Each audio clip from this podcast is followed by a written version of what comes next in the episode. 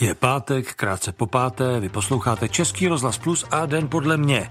Den, kdy se prý na chvíli vrátila zima, ale taky den, kdy se toho spoustu zajímavého a především důležitého stalo a událo. Tady je náš výběr. Koronavirus bere do kleští celý svět a to přesto, že počet nakažených a zemřelých zatím nedosahuje žádných alarmujících hodnot. Co všechno se děje a jak se podle toho zařídit? Infekce tímhle virem zachvátila i akciový trh a ten zažívá nejhorší týden za posledních 12 let. Stejně je na tom světová ekonomika, která mimo jiné trpí tím, že poněkud zamrzají dodávky z Číny. Slovensko stojí před volbami a taky prý bude na Prahu velké změny. Řekneme vám proč? Sýrie a Turecko jsou ve válečné krizi. Tři desítky tureckých vojáků totiž zahynuli v syrském bombardování. Akční bojovník Steven Segal schytal teď tvrdou ránu, tentokrát od americké komise pro cené papíry. Suchý únor pomalu končí, ale to prý neznamená, že by se mělo zase začít pít jako předtím a Godfather of Heavy Metal Ozzy Osbourne rozduní závěr pořadu a možná vás přitom překvapí. Tak dobře poslouchejte. Den podle Petra Šimůnka.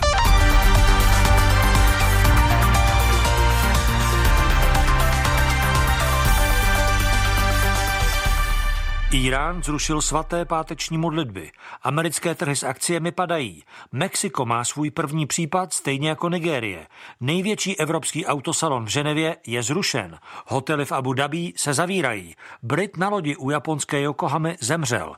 Korejská fotbalová superstar Son Huen Min, který hraje za Tottenham, musí na dva týdny do izolace. Český premiér Andrej Babiš vyzval ke klidu, k panice prý není žádný důvod. Ještě ale není jisté, že se budou v Česku konat světový, se, závody světového poháru v biotlanu, v biatlonu v Novém městě na Moravě. A Světová zdravotnická organizace WHO varuje – Koronavirus dostihne většinu nebo možná dokonce všechny země světa. To je souhrn nejdůležitějších zpráv o věci, která hýbe planetou. Koronavirus zabil ani ne 3000 lidí, má charakteristiku silné chřipky, 100 tisíc lidí jich je nakažených a přesto má sílu zásadně ovlivnit život na planetě Zemi. A my se budeme ptát proč. A to, proč se budeme ptát Martina Jana Stráského, neurologa a taky vydavatele časopisu Přítomnost. Dobrý den, pane doktore. Dobrý den. Co to říká podle vás o světě, eh, když jsem citoval ty čísla na konci, tři tisíce eh, lidí, kteří jsou po smrti kvůli tomuhle koronaviru, eh, není to zdaleka tak velká a dramatická infekce, kterou bychom mohli mít? Všechno, co jste řekli, je naprosto pravda. Ehm, v tuto chvíli umírá 50krát víc lidí v Číně na běžnou chřipku než na koronavir. Ehm, od svého zrodu lidský mozek byl víceméně eh, vyvinutý tak, aby upřednostnil představy nad fakta. Ty představy vždycky byly důležitější, poněvadž eh, lepší si vytvořit představu pro rychlé přežití v době krize. Jenže dneska jsme v moderní době, dostáváme se k tématu, o kterém hodně přenáším a to je víceméně ten nástup technologie a médií a specificky společenských sítí, který tady udělali vlastně epidemii hysterie, eh, kterou bohužel převzala média. Uh, takže uh, teď jsme tam, kde jsme a jsou to právě ty média a sociální sítě, které přispívají k absolutně neracionálnímu chování člověka, Eh, což má už konkrétní dopady, o kterých jste se zmínil, ale eh, vstupňuje taková všeobecná nervozita, která může mít ještě vážnější dopady, jako třeba bylo před první světovou válkou, eh, kdy ve vzdálené provincii se stal jeden incident a z toho se stala obrovsky vážná a negativní věc.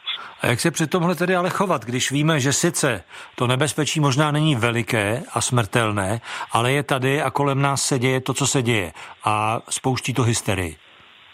Já si myslím, že každý z nás, eh, včetně i těch médií, promiňte, že se k ním pořád vracím, ale je to tak, já jsem včera se podíval na jeden celostátní eh, deník, eh, kde eh, na přední stránce byl krátký editoriál, že nemáme mít hysterii a pak první dvě nebo tři stránky se věnovaly koronaviru v absolutně hysterickém tónu. Takže každý proto máme udělat svý. Samozřejmě je to infekční nemoc, nemá se podceňovat, ale naše země má velice dobrou eh, tradici a dobrou schopnost, eh, co se týče epidemiologie. Premiér má absolutní pravdu a minister Vojtěch k tomu svolal komisi a musíme si uvědomit, že fakta jsou fakta a dát jim určitou přednost. Víc lidí zemřelo v České republice na chřipku, než v celém světě na koronaviry, když teď je to víceméně vyrovnaný. Ono to sem přijde, poněvadž to musí sem přijít, poněvadž je to infekční nemoc a lidé se pohybují, ale až sem to přijde, tak se musíme chovat normálně a racionálně a uvědomit si, že to zase odezní eh, v Číně podle epidemiologa Petra Snejkala a i dalších eh, faktů už to dosáhlo ten svůj plato, takže ten počet eh, nových nakažených začíná klesat. Takže tady to půjde nahoru, přijde to sem z největší pravděpodobností a pak to zase půjde dolů. No ale přesto lidé se chovají, jako kdyby měla začít válka. Vykupují trvanlivé potraviny a, a balené vody a opravdu té hysterii spíš podléhají. Ano, já si myslím, že je to důležitý eh, se zeptat, proč přesně, jak eh, jste to udělal vy a, a je to tím, že jsou na to naladění a jsou na to naladění tím, že jsme během posledních 20 let postupně se dostali do doby jak, eh, jakési atomizace, kde lidé mezi sebou nezačínají jednat, komunikovat normálně, ale každý kouká do svého počítače nebo do své obrazovky a střebávají fakta a těch faktů je zbytečně moc eh, a eh, pravda víceméně, skutečná pravda začíná být velice pohyblivá eh, a, a role otevřené diskuse a, a klidné diskuse odpadává zase z hlediska tlaku marketingu, médií a nadnárodních firm nás prostě držet v určitém začarovaném kruhu, kde čteme spoustu nesmyslů a jsme jimi krmení od rána do večera. My naštěstí tu klidnou diskuzi můžeme vést. Pane doktore, jak vy se na tuhle epidemii připravujete, jestli nějak? No, já samozřejmě mám svoji kliniku, tak jsem eh, pro, eh, prošel různými, eh, s, s personálem různými instrukcemi a chováme se ke pacientům úplně stejně eh, jako ke každému pacientovi, eh, který může mít chřipku a, nemusí mít, eh, takže jsou to prostě základy, hlavně mytí rukou a v případě, že někdo má kašel tak, a je tam podezření chřipky, tak zjistit, odkud přišel, a, ale rozhodně ne nějaké skafandry nebo bůh ví co, nějaký, nějaký tyhle ty a nakupování vybavení a, a nakupování a, a všecko a, a hysterické útoky. To naopak eh, teď eh, z mého pohledu i z mé zkušenosti i už ty negativní eh, psychologické a neurologické aspekty začínají dominovat ta úzkost, ta deprese, ta nervozita v těch rodin a v těch společností dle mého názoru má stejné, jestli ne mnohonásobně vyšší riziko než jakýkoliv možný kontakt s koronavirem a, a následné vážné důsledky z toho. Ten vir sice je silnější než chřipka, ale i tak pouze 2% lidí eh, skutečně tomu podlehnou a eh, zase fakta jsou fakta. Říká Martin Jan Stráský, neurolog a vydavatel časopisu Přítomnost. A bavili jsme se o tom, jak brát všechny ty zprávy kolem koronaviru. Díky pěkně. Děkuji taky. Akciové trhy na celém světě zažívají černý týden a ten zatím vrcholí taky černým pátkem. Za poslední týden spadly o více než 15%, dnes největší trhy v Americe otevřely dalšími ztrátami a lidé, co mají peníze v akcích, si kladou otázku. Je to jenom výkyv nebo akci v reakci na zmraženou ekonomiku, na ekonomiku kvůli koronaviru půjdou prostě logicky ještě dolů? To budou otázky pro Borise Tomčaka ze společnosti Finlor. Dobrý den přeju. Dobrý den. Možná Boris na začátek, protože já jsem ty trhy kontroloval zhruba před hodinou. Jaký je teď aktuální vývoj? Co se na trzích děje? Eh, tak eh, trhy eh, sa za poslednú hodinu trošku ukludnili, ale stále je ten stav, že sú výrazne nižšie oproti včerajšej zatváracej cene a ten, ten pokles za celý týždeň je skutočne enormný. Ja len keby som to mal povedať na americký akciový index S&P 500, tak ten pokles o 10% bol prakticky najrychlejší v histórii celého indexu. To bolo za 4-5 dní. Takže ten výplach bol skutočne veľký. Hysteria je aj na trhoch, takisto ako o tom hovoril pán doktor predo mňou, to nie len samozrejme v bežnom živote, ale aj na finančných trhoch sa teraz dá tá panika celkom dosť identifikovať veľmi dobre a dá sa očakávať, že ešte pár dní tak, takéto panické chovanie bude pretrvávať. A ono se říká, že když e, trhy padají, že je tam nějaká hranice takzvané korekce, když ty trhy ze svého vrcholu spadnou o 10%. Ty trhy teď spadly o víc, ale za posledních 20 let jsme takových korekcí zažili 10 a jenom dvě z nich vedly k tomu, že potom akcie padaly dál. Co se dá čekat tady? Áno, je to tak. Tie korekcie samozrejme prichádzajú. Ceny sa vyvíjajú nahor, ale samozrejme aj nadol. A korekcie sú pomerne zdravé, pretože zasa nejak normalizujú stav na trhu. Tam si musíme uvedomiť, že ešte pred vlastne týždňom sa akciové trhy v Spojených štátoch šplhali na nové maxima a aj to ohodnotenie akcií bolo výrazne nadpriemerné. A teraz e, vlastne tým prepadom z posledných dní sa ohodnotenie amerických akcií e, dostalo na priemerné úrovne alebo mierne na priemerné úrovne. Takže tie korekcie sú bežné a je nutné s nimi počítať. Nie je to problém trhov, ale je to skôr charakteristika, ktorá bude aj v budúcnosti. Boris... Do budúcnosti, áno? Pokračujte. A do budúcnosti e, samozrejme je nutné sa držať nejakého dlhodobého investičného plánu e, a ten nám ukazuje, že z dlhodobého hľadiska e, sa zvyšujú tržby firiem a aj ich zisky takisto ako sa zvyšuje HDP vo svete, tak sa samozrejme e, zlepšuje aj finančná stránka spoločnosti. A akcie nepredstavujú nič iné, iba podiel na týchto finančných výsledkoch e, spoločnosti. Takže ak veríme, že za 10, 15, 20 rokov bude ekonomika svetová lepšia ako je teraz, tak jednoducho to by mali potom odrážať aj ceny akcií v takomto dlhodobom horizonte.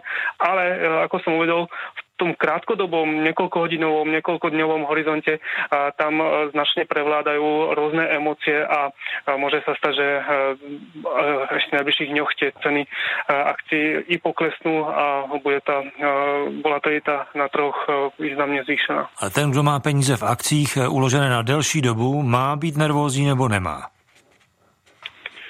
E, nemusí byť nervózny. E, ja keď to zase zoberiem na ten hm, e, index amerických akcií a zoberiem si úplne jednoduché ohodnotenie PI, ktoré je teraz na hodnote 17, predtým týždňom bol na hodnote 19, tak keď si to obrátime, dáme 1 lomeno 17, tak nám vychádza zisková výnosnosť niekde na úrovni 6 až 7% ročne. Jo? Len keby sa žiadne zisky nezvyšovali, len by ostali na súčasnej úrovni zisky firiem z tohoto indexu, tak najbližšie najbližších rokoch by sa dalo očakávať eh, zhodnotenie majetku o 6 a 7 A, není... a k tomu je ale nutné pripočítať to, že eh, zisky firiem dlhodobo rastú o 1, 2, 3% takže tá nejaká očakávaná ziskovosť akciových investícií eh, je momentálne okolo 9% a to si samozrejme musíme porovnať s, nejakým, s nejakou dlhodobou výnosnosťou iných aktív a tu sa určite dáva na prvé miesto tých alternatívnych aktív dlhopisové investície a keď, si, keď sa pozrieme na 10-ročné americké dlhopisy vládne, tak tam je výnosnosť 1,3% Takže ročně. akcie jsou pořád na tom velice dobře, ale není na místě úvaha a otázka, jestli ta hysterie kolem, kolem koronaviru nemůže zabrzdit a e, trochu zmrazit zmrazit světovou ekonomiku a tím pádem taky zisky těch firm? Eh, áno, dokonca to už vidíme, že sa eh, zisky predovšetkým v Číne eh, znižujú alebo zabržujú. Je možné, že aj z toho globálneho pohľadu v tomto roku zisky firiem neporastú alebo dokonca môžu aj mierne poklesnúť, ale je to zase len funkcia toho, aký máme dlhý investičný horizont. V tom fakt horizonte 10 a viac rokov by zisky firiem mali rásť, ale práve v tom, v tom krátkodobom horizonte tých niekoľko mesiacov, e, kvartálov, tak zisky skutočne môžu poklasnúť, pretože je to jednoduché. E, keď sa nevyrába, keď je karanténa, e, tak zisky sa nemôžu zvyšovať a skôr budú narastať straty. Říká Boris Tomčák ze společnosti Finlord a bavili jsme se o tom, co dělá koronavirus se světovými akciovými trhy. Díky pěkně. Tiež ďakujem pekne, práve. U koronaviru a ekonomiky ještě chvíli zůstaneme, protože přístavy v Číně jsou plné kontejnerů se zbožím, ale nemá ho kdo a kam odvést. Po cestě z nich jsou totiž oblasti v karanténě a spoustu překážek, e, nebo chybí dostatek kamionů, které by zboží naložily. Logistika a celosvětový dopravní průmysl je jednou z největších obětí e, koronaviru. A s ním ale i firmy, které na dodávky zboží a dílů z Číny čekají, spoléhají na ně a počítají s nimi. Dodávky na velkých lodích spadly od ledna o neuvěřitelných 70%. Čína totiž dováží méně ropy, méně železné rudy a taky méně uhlí a vyváží méně zboží do světa. Americké přístavy počeka, po, počítají a očekávají, že k jejich břehům se dostane letos o 20% méně lodí a zboží než v loni. A ztráty už se teď počítají v desítkách miliard dolarů. U telefonu máme Michala Mejstříka, ekonoma z Institutu ekonomických studií Fakulty sociálních věd Univerzity Karlovy. Dobrý den přeju. Eh, dobrý podvečer. Pane profesore, máme se bát, že tohle může být ta černá labuť, neboli neočekávaná událost, která ovlivní světovou ekonomiku? Tak určitě ne sama o sobě. Eh, na jedné straně si uvědomíme, že eh, loděmi se dopravuje zhruba 80 obchod, mezinárodního obchodu s božím.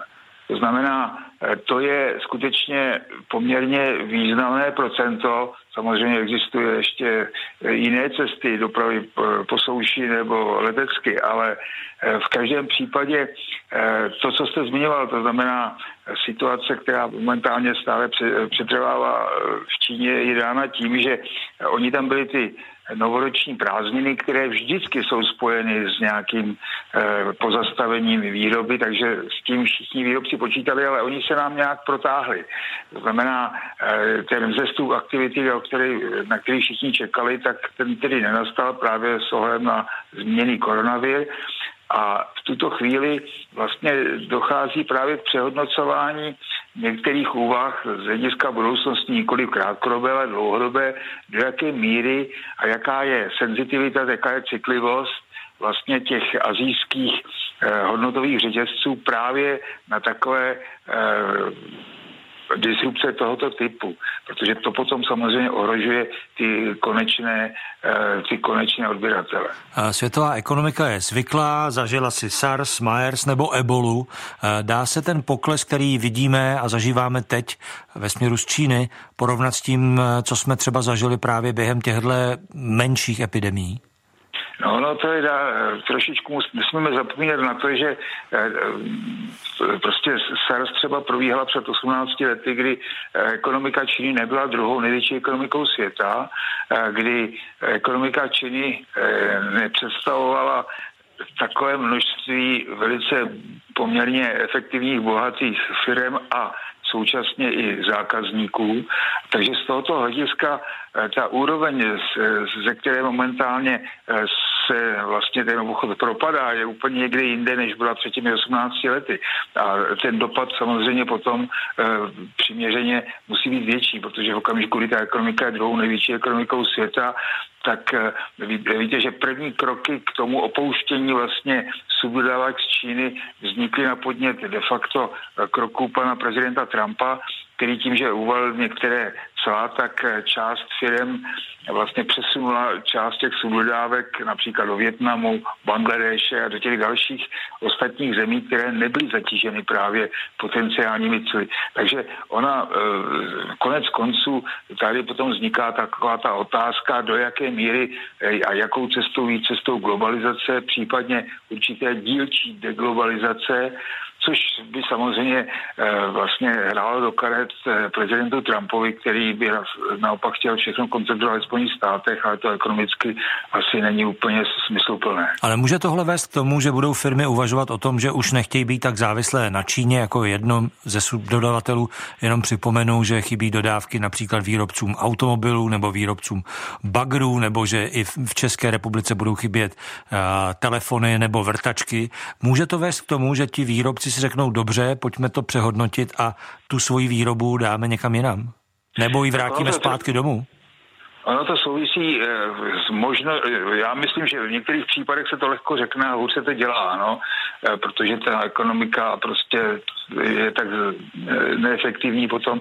Ale na druhé straně máme tady třeba nové technologie a i ty nově vznikající jeho azijské zase znova kvazi tygry, ano, kteří už jako třeba zmíněný Větnam spoustu věcí umějí vyrábět, jakkoliv teď momentálně ta situace pro tyto země je komplikovaná, protože oni jsou zapojení právě v těch eh, celoazijských dodavatelských řetězcích. A když vypadne jeden článek, tak celý řetězec je zachycen, ale abych nezapomněl tu tezi, eh, vznikají nové technologie, jako je například 3D print metalurgických součástí a tady bych jenom připomněl, že eh, například u nás tady momentálně se rozvíjí výroba společnosti General Electric právě ty turbovrtulové motory, které eh, například eh, eh, místo 855 dodavatelských součástí jsou schopny je nahradit 12 součástmi, které jsou, které vznikají vlastně 3D printem meteorologickým nanášením. Ano. Uh-huh.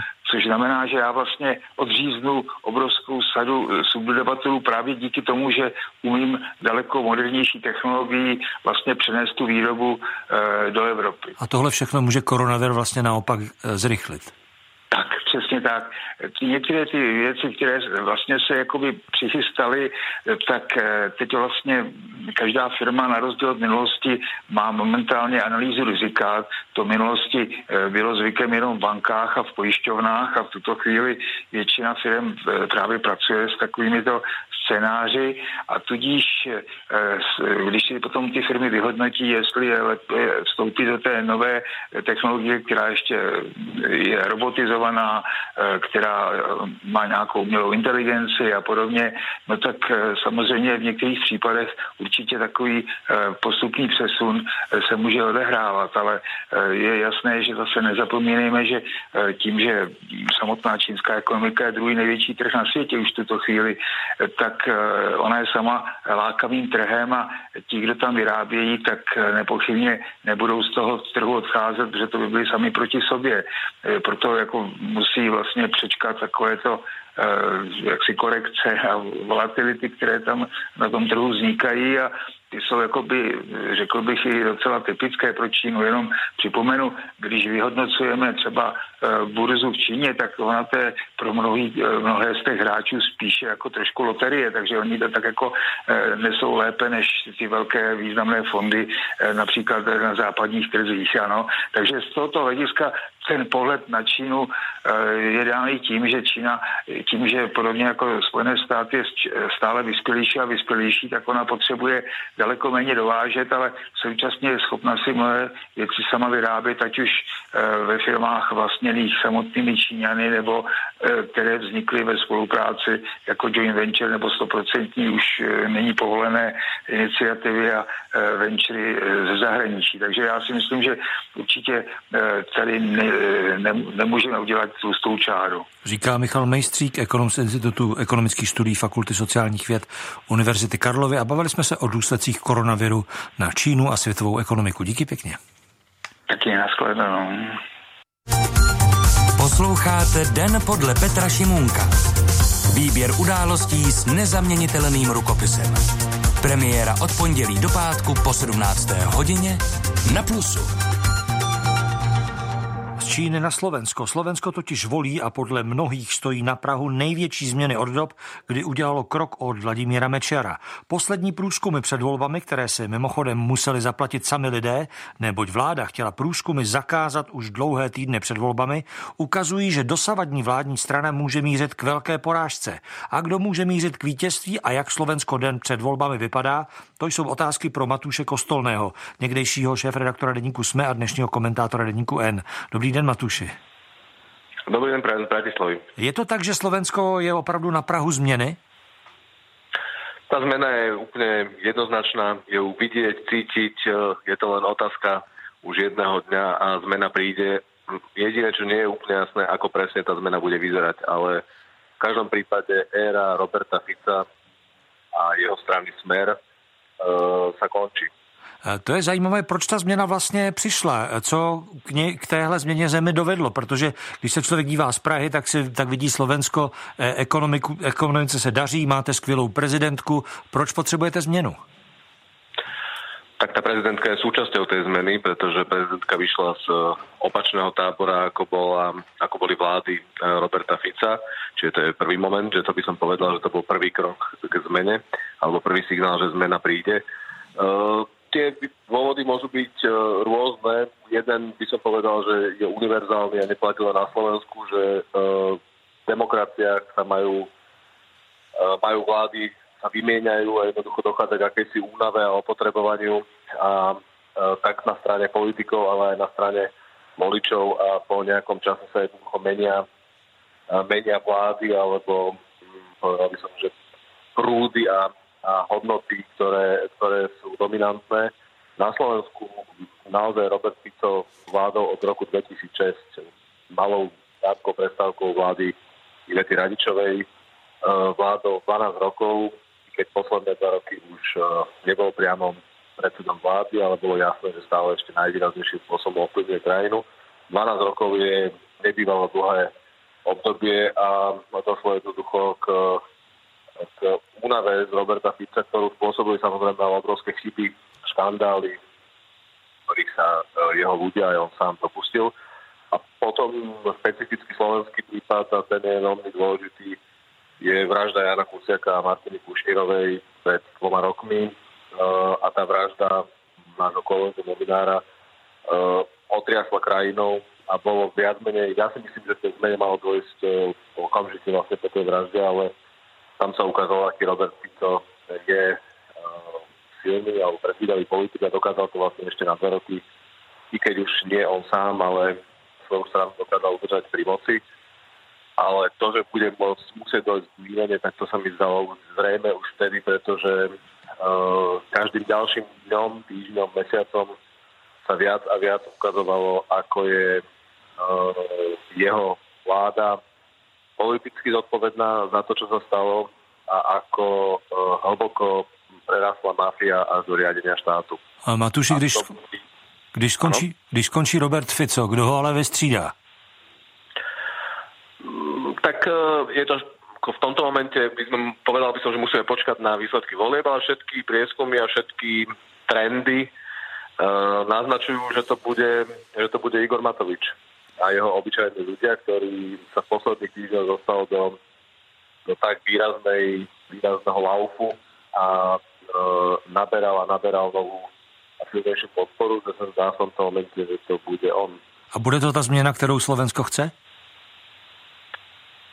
Tak voľby, voľby rozhodnú, čo chce Slovensko. To v tom sú voľby čarovné a zázračné, že naozaj no, sa raz za 4 roky ľudia môžu rozhodnúť a povedať, že takto to chcú. E, či sa mne osobne bude páčiť alebo nebude páčiť, je viac menej nepodstatné, ale to bude, výsledok volieb bude naozaj dávať príležitosť na to, aby sa nejakým spôsobom poskladala na novo vláda, aby parlament jednoducho na novo ukázal, ako sú rozložené sily. E, je tam množstvo problémov, ktoré sú zrejme už teraz, množstvo otázok, ktoré vzniknú, pretože uh, to, že odíde Robert Fico alebo smer vlády, vôbec neznamená, že teraz, uh, teraz na, na Slovensku zavládne raj, všetko bude dokonalé a bude všetko fungovať. Vôbec to tak nebude. Je to úplne jasné, že problémy a komplikácie budú pokračovať, ale je dôležité, že sa skončí jedna éra, ktorá naozaj skončila veľmi nešťastne a smutne.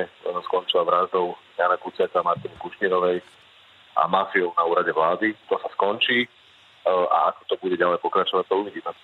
O Slovensku den před volbami, o Slovensku na Prahu změny jsme mluvili s Matušem Kostolným, ex-šéf redaktorem deníku SME a šéf a taky komentátorem deníka N. Díky pěkně Matuši a přejeme hodně štěstí do Bratislavy. O tom, jak volby dopadnou, samozřejmě budeme taky referovat. Ďakujem pekne, pekný deň, dovidenia. Vojenská konfrontace mezi tureckými a syrskými proasadovskými jednotkami v provincii Idlib narůstá. Syrská armáda včera zabila na 30 tureckých vojáků a dalších více než 30 vážně zranila. Podle eh, agentury AP jde o největší počet tureckých vojáků zabitých v Sýrii za jeden den od začátku ofenzívy v Idlíbu loni v prosinci.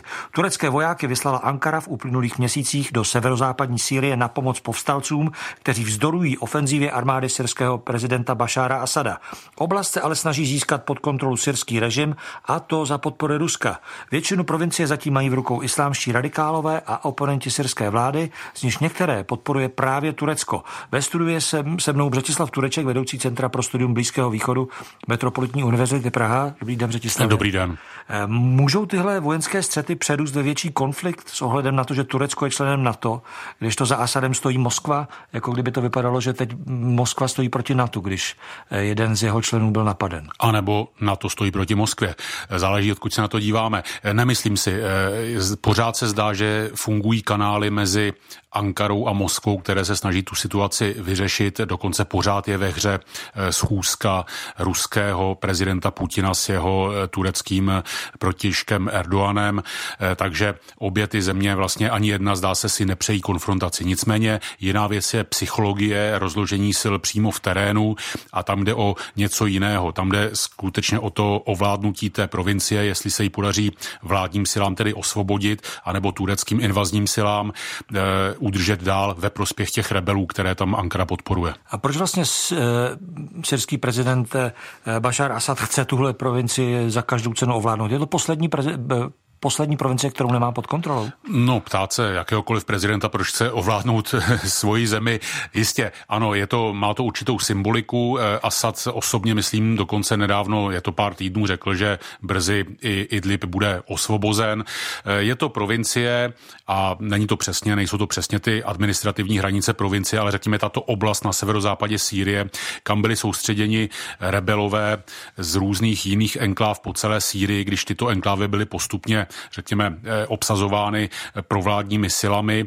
Eh, vždy bylo dosaženo nějaké dohody, že ozbrojenci s lehkými, řekněme, nebo osobními zbraněmi i s rodinnými příslušníky mohou odejít, a to právě do Idlibu, s tím, že na místě vždycky zůstávali civilisté a tyto, tyto části Sýrie se dostávaly pod kontrolu vlády. Takže dnes v Idlibu máme skutečně velmi silnou koncentraci různých ozbrojených rebelů, kteří mimochodem tam i bojují mezi sebou a je to tedy skutečně poslední část země, kterou nemá Sýrie v rukou. A je to část země, která sousedí s Tureckem a to je ten důvod, proč Turecko je takhle angažované zrovna tady? Ano, je to jeden z těch důvodů, protože pokud lidé z Idlibu, který řekněme je ze, z východu a z jihu, je obklopen tedy už vládou drženými územími, tak pokud ty lidé, kteří se nebudou chtít podřídit syrské svrchovanosti, budou někam prchat, tak to bude nejspíš právě do Turecka. A ono už se to děje. V Turecku už dnes je eh, přes 3 miliony syrských uprchlíků. Teď se mluví o tom, že se dají do pochybu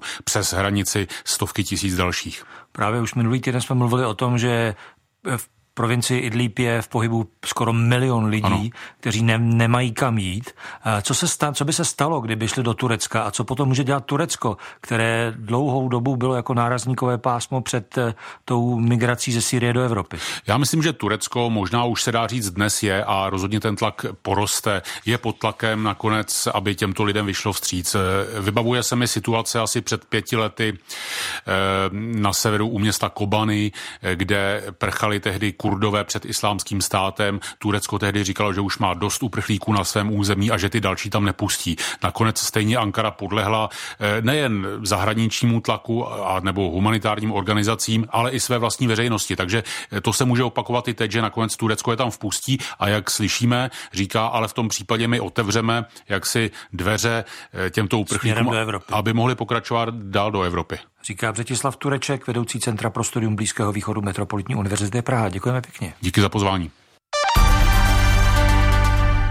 Steven Segal, mistr bojových umění, hvězda amerických akčních filmů, která se rozhodla žít v Moskvě a přijmout od prezidenta Putina ruské občanství, se dostala do problémů s americkými úřady. Steven byl totiž tváří a světovým ambasadorem firmy Bitcoin 2 Gen, které ale nedal o tom vědět komisi pro cené papíry a přitom za to inkasoval dohromady, podle téhle komise, milion dolarů. Co přesně bojovník Segal propagoval a jak to dopadlo, to bude otázka pro Martina Leskověna, odborníka na kybernetickou bezpečnost z Paralelní polis. Díky pěkně, dobrý den.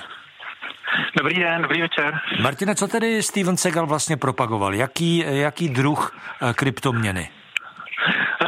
On vlastně propagoval eh, takzvaný Initial Coin Offering, neboli ICO, eh, což je druh financování formou kryptoměn, který se zakládá na tom, že vlastně kdokoliv, jakýkoliv potenciální investor může ve, velkým, ve velkých či malých částkách podpořit jakýkoliv projekt tím, že si zakoupí nějaký token. Token je vlastně jakási forma majetkové účasti, která, která je právě založená na kryptoměnách, v tomto případě vlastně šlo o ICO, neboli ten token krytý kryptoměnu Bitcoin. Martine, ví se, jak to s touhle firmou Bitcoin 2 Gen, kterou Steven Segal propagoval, dopadlo? Uh, tuhle tu informaci v tuhle tu chvíli nemám, jak ten, myslím, že ten projekt uh, ještě není, uh, ne, nepatří mezi ty, který by, uh, který by zanikly. Uh-huh. A jak to ale vypadá s trhem kryptoměn teď? My se o nich vždycky bavíme ve chvíli, když buď to Bitcoin pruce naroste nebo pruce spadne. Jak to vypadá teď uprostřed všech těch věcí kolem koronaviru? Eh, ten trh teďka zažívá eh, velký otřesy. Eh, ta hodnota bitcoinu a v závěsu za ním další kryptoměn se vyvíjí poměrně dynamicky, ale není to daný jenom okolnostma kolem koronaviru, ale v, té, v síti Bitcoinu se teďka dějou poměrně zásadní události, který jednak se odvozí vlastně od nějakých technologických inovací, který, eh, který postupně eh, vlastně se uvádějí do provozu. A eh, dále vlastně z algoritmu Bitcoinu vyplývá takzvaný halving, neboli vlastně změna algoritmu toho, jak se ty kryptoměny těží, neboli jak se generují nové, nové kryptoměny, což zase dopadá na uh, celý ten provozní, uh, to, celé to provozní zázemí Bitcoinu. Takže uh, ten, ten trh je teďka velmi dynamický a dá se očekávat, že vlastně po tom, co proběhla takzvaná crypto winter, neboli zima, kdy uh, ta hodnota spadla poměrně nízko až k, něm, k nějakým 3,5 tisícům dolarů, tak uh, teďka se ten trh výrazně oživil a uh, vlastně uh, vypadá to, že letos zažijeme ještě velmi zajímavé velmi zajímavé změny. Mart- Martine, kdybych si teď za těch třeba půl tisíce koupil eh, dolarů jeden bitcoin, co bych si mohl koupit v paralelní polis, kde bitcoiny platí? Uh, v, teďka už teda bitcoin není na třech a půl, to bylo někdy, někdy uh, v létě, Eh, pokud si dobře pamatuju, teďka se Bitcoin pohybuje někde kolem 9 tisíc dolarů a eh, za jeden Bitcoin si v kavárně paralelní polis koupíte, eh, teďka nevím, jestli počítám dobře, ale jako obrovský množství kafe, myslím si, že byste tam mohl strávit i několik let na, na té kávě. Takže je to poměrně už dneska hodně peněz. Doporučil byste Bitcoin koupit pro lidi, kteří zatím neví, co, s ním, co to je a k čemu je to dobré? My se nezabýváme investičním poradenstvím. Eh, pro nás vlastně ani kryptoměny nejsou primárně zajímavý z pohledu toho, jestli je dobrý nápad do nich investovat a bohatnout na nich nebo ne, ale určitě bych doporučoval uh, se o kryptoměny zajímat a experimentovat s nimi, protože uh, vedle toho spekulativního rozměru určitě nabízejí uh, mnoho jiných uh, zajímavých um, řešení nebo použití. A uh, je taky zajímavé, že člověku uh, jejich používání uh, změní trochu pohled na to, co jsou vlastně peníze, kde se peníze berou, kde se bere jejich hodnota. A v tom vnímám taky obrovský přínos kryptoměn, že nás vlastně dovedli k základu, k základním otázkám, co je vlastně, na čem stojí naše ekonomika, kde se naše peníze berou a kdo, kdo vlastně je garantuje, tu jejich hodnotu a jejich, jejich použitelnost a tak dále. Říká Martin Leskovian, odborník na kybernetickou bezpečnost Paralelní polis a bavili jsme se o tom, že Steven Segal propagoval kryptoměnu a na základě toho jsme se taky bavili o kryptoměnách obecně. Díky pěkně. Děkuju, hezký večer. Když chcete vědět proč. Český rozhlas plus. Už zítra končí suchý únor, měsíc, kdy si tisíce lidí v Česku odřekli pití alkoholu a možná teď s úlevou, anebo taky s obavou vyhlížejí jeho konec. Co bude dál? Jak využít ten měsíc nepití a jak s ním naložit v dalším čase? To jsou otázky pro Petra Freimana, hlavního propagátora suchého únoru v Česku. Dobrý den přeju. Dobrý den, Petře. Eh, Petře, kolik se, dá, dá se vůbec odhadnout, kolik lidí se v Česku eh, do toho suchého února zapojilo? A ty letošní čísla ještě nemáme přesně. Každopádně, když budeme vycházet z loňských průzkumů, tak jsme byli zhruba na 6% dospělé populace. Je tam samozřejmě nějaká jako odchylka statistická, ale vychází to v x set tisících e, účastníků. Eh, my, když jsme ve Forbesu zjišťovali třeba v barech a v restauracích, jak se jich to dotklo, tak ty české tvrdí, že nijak. A přitom v Británii v lednu, kdy tam mají eh, suchý, eh, dry January, suchý leden, je to významná věc v restauracích i v barech. U nás ještě ne? U nás možná ještě ne tak moc. Každopádně ten trend ze západu, tak toho takzvaného gentle drinking, nás už velmi dohání. A my to můžeme pozorovat i v vlastně třeba na sociálních sítích, kdy eh, ty loňský ročníky byl sucháč eh, do nějaký míry hejtovaný, nebo eh, ty, ty bary, kavárny, restaurace se vymezovaly negativně a letos tohohle z toho bylo naprostý minimum a naopak všechny ty podniky vlastně nabízely něco pro ty lidi, co ten suchý únor držej. Mm-hmm. Takže se jako velmi zvýšila ta nabídka právě pro účastníky. Zítra ale suchý únor skončí a e, jak se mají zachovat lidi, kteří ho e, drželi celou tu dobu, co mají dělat teď? Prostě zase zpátky e, na pivo a zpátky k tomu, co dělali předtím, nebo mají šanci to nějak prodloužit? Je to samozřejmě na každém. Eh, ta kampaň jako taková je osvětová, takže my nikoho nenutíme k ničemu, jde nám opravdu o zvědomění toho problému, že je tady spousta lidí, eh, rovná se milion lidí zhruba na hraně rizikového pití a z těch našich údajů vyplývá, že těm lidem, eh, který sucháč podstoupí, tak střízlivost zachutná a zase v číslech zhruba každý druhý potom si prodlužuje to nepití minimálně o tři měsíce a 12% účastníků potom zvolní s pitím natrvalo, protože eh, vlastně si zvědomějí to, že často pít ani nemusí a, a, a pijou, aniž by chtěli. Suchý únor, ta kampaň má svoji webovou stránku, svoje trička, svoje ambasadory a reprezentanty. Eh, můžete těm lidem, kteří by chtěli pokračovat v tom nepití, když už to vydrželi celý únor, můžete jim taky v tom nějak pomoct, nebo prostě suchý únor a tím to pro vás taky končí? Eh, pro nás to nekončí úplně. Eh, určitě, když jste zmínil stránku suchý únor.cz, tak eh, my tam máme ve spolupráci s odbornýma partnerama test, eh, který si letos vyplnilo skoro 20 tisíc lidí a všechny tyhle ty účastníky budeme eh, právě po třech měsících ještě konfrontovat s nějakým druhým testem, takže to může být jako velmi dobrá informace i pro ně, vlastně jak na tom jsou před únorem, během února a, a v tom čase za tři měsíce. Co vy si zítra dáte nebo ne? Já to nevím ještě. Uvidíme, jaký budou okolnosti. Říká Petr Freiman, hlavní propagátor suchého února v Česku a bavili jsme se o tom, že tenhle suchý únor zítra končí. Díky pěkně. Taky pěkně. Hezký večer. Když chcete vědět proč. Český rozhlas plus. Prince temnoty, Prince of the Darkness a kmotr heavy metalu Ozzy Osbourne přichází s novou deskou. Duše skupiny Black Sabbath a pojídač hrdliček a netopírů, který prodal víc než 100 milionů desek, vydává solovou desku po deseti letech a jmenuje se Ordinary Man. A takhle zní titulní píseň Ordinary Man. Many times lost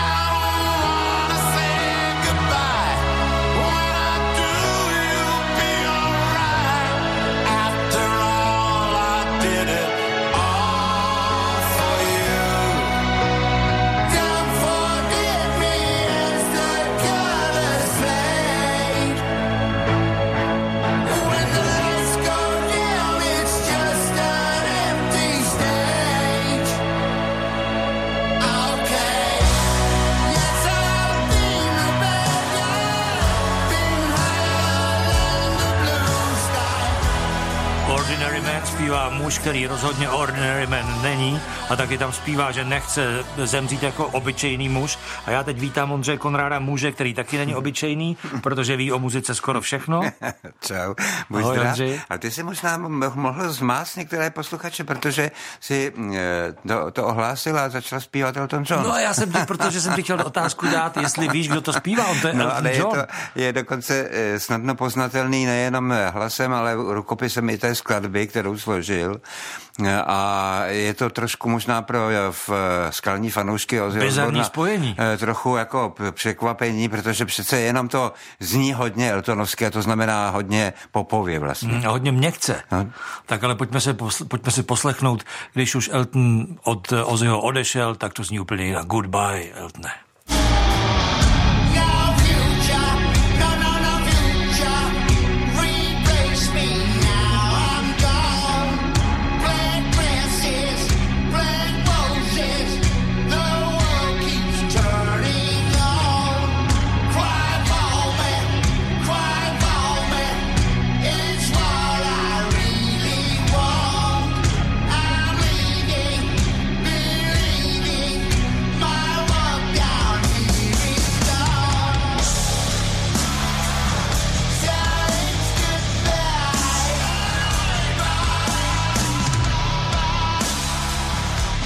Jsou uh, Ozzy Osbourne, tak to, jako známe. To už jo, to už jo. Um, bude tam možná trochu taky překvapení pro uh, ty fanoušky, kteří jsou zvyklí na toho Zaka Wilda, který s ním hrává dlouhá léta, taky je spoluautorem celé řady výrazných Ozzyho písniček. Tentokrát se ale Ozzy Osbourne obešel bez Zaka Wilda uh, a vybral si kytaristu, který se jmenuje Andrew Watt a není až tak známý, tak je relativně mladý, je to asi takový třicátník zhruba ale má tam výtečnou rytmiku uh, basistu z Guns N' Roses, Duff, Mc, Duff McKigna, uh, bubeníka Red Hot Chili Peppers, uh, Chet Smith, um, hra, hraje tam Slash z Guns N' mhm. Roses. A zní to docela velmi, dobře. Velmi silná postava. Ne, je to zajímavé, já jsem článně čas se díval na recenze, tak Pepa Vlček, takzvaný Zub, Josef Vlček, který je spojený s komerčními hudebními rádiemi, rádii, desku považuje za výtečnou stranou, zatímco pravověrný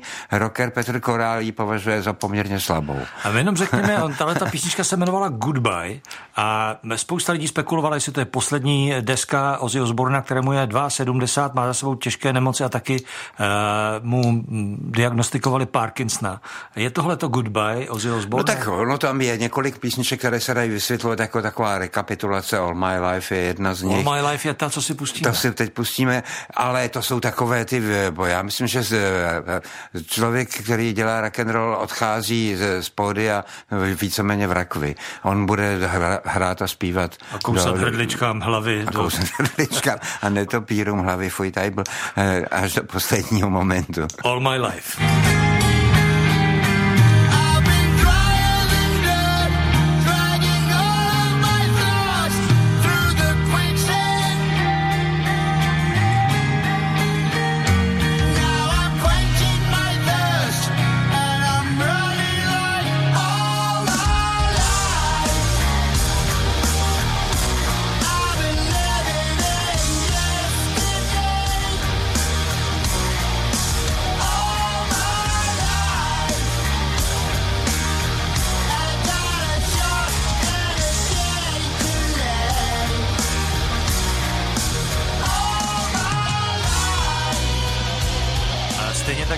České hudební scéně, tak i v těch světových recenzích eh, se ti recenzenti docela lišili v tom, jaká ta mhm, deska vlastně je, jestli je silná nebo slabá. Kdo ještě s Ozim na téhle desce hraje? Protože tam je spousta překvapivých, aspoň pro mě. Ne? No určitě tam určitě je, je ten Post Melon, to znamená rapper, který je v té poslední víceméně bonusové nahrávce Take What You Want, tak to, to je... zahrajeme to, úplně nakonec? To je takový prvek, který vlastně eh, je, je v, té, v tom, v tom Ozyho více taky poměrně nový.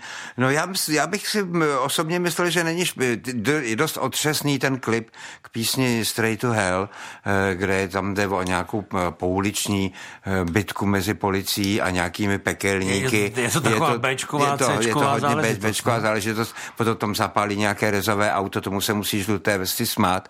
A i ta písnička celkově je moc zvláštní není, ale hraje tam ten slash a to je docela pěkný. Straight to Hell si zapustíme jenom kousek.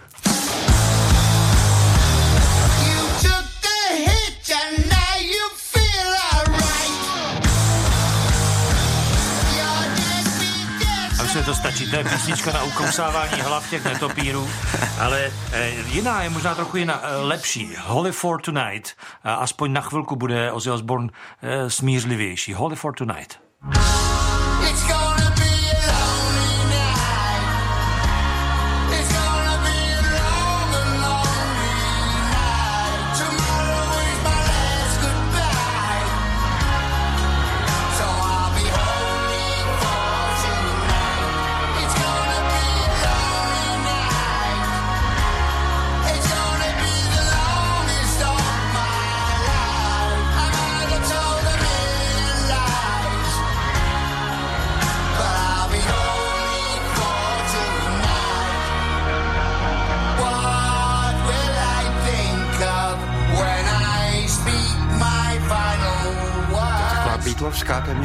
to, je to docela pěkný a, a tady Ozzy zpívá o tom, jak bude chudák sám a že eh, když už bude tahle noc takhle samotná, takže bude aspoň hodný. Ale potom taky má písničku, která se jmenuje Today is the End.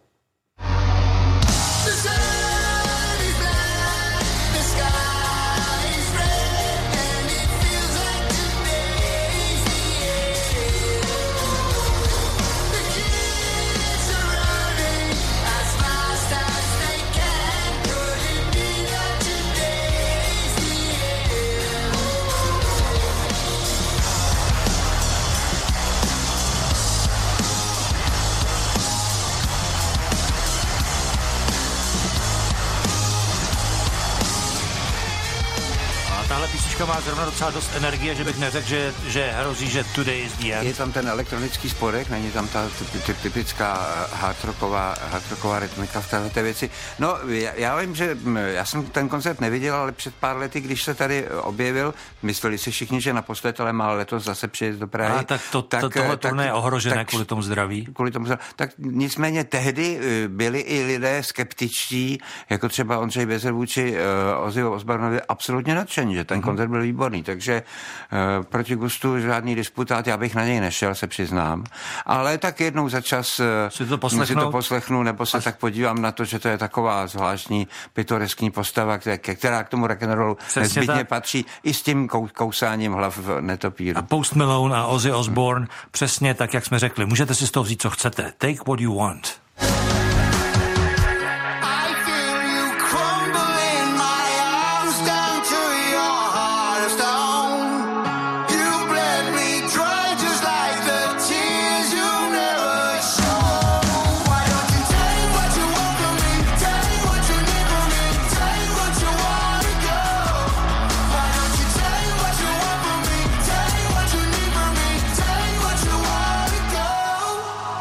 Deskou Ozzy Osborna nás provázel Ondřej Konrád, díky pěkně. Taky díky. Tohle je písnička Take What You Want a o té eh, říkali recenzenti, že nejhorší, mně se líbí naopak nejvíc, protože to šlape docela moderně. Ať se vám líbí, co chcete, Take you What You Want, eh, užijte si víkend, mějte se zkrátka dobře a hlavně něco pro to dělejte.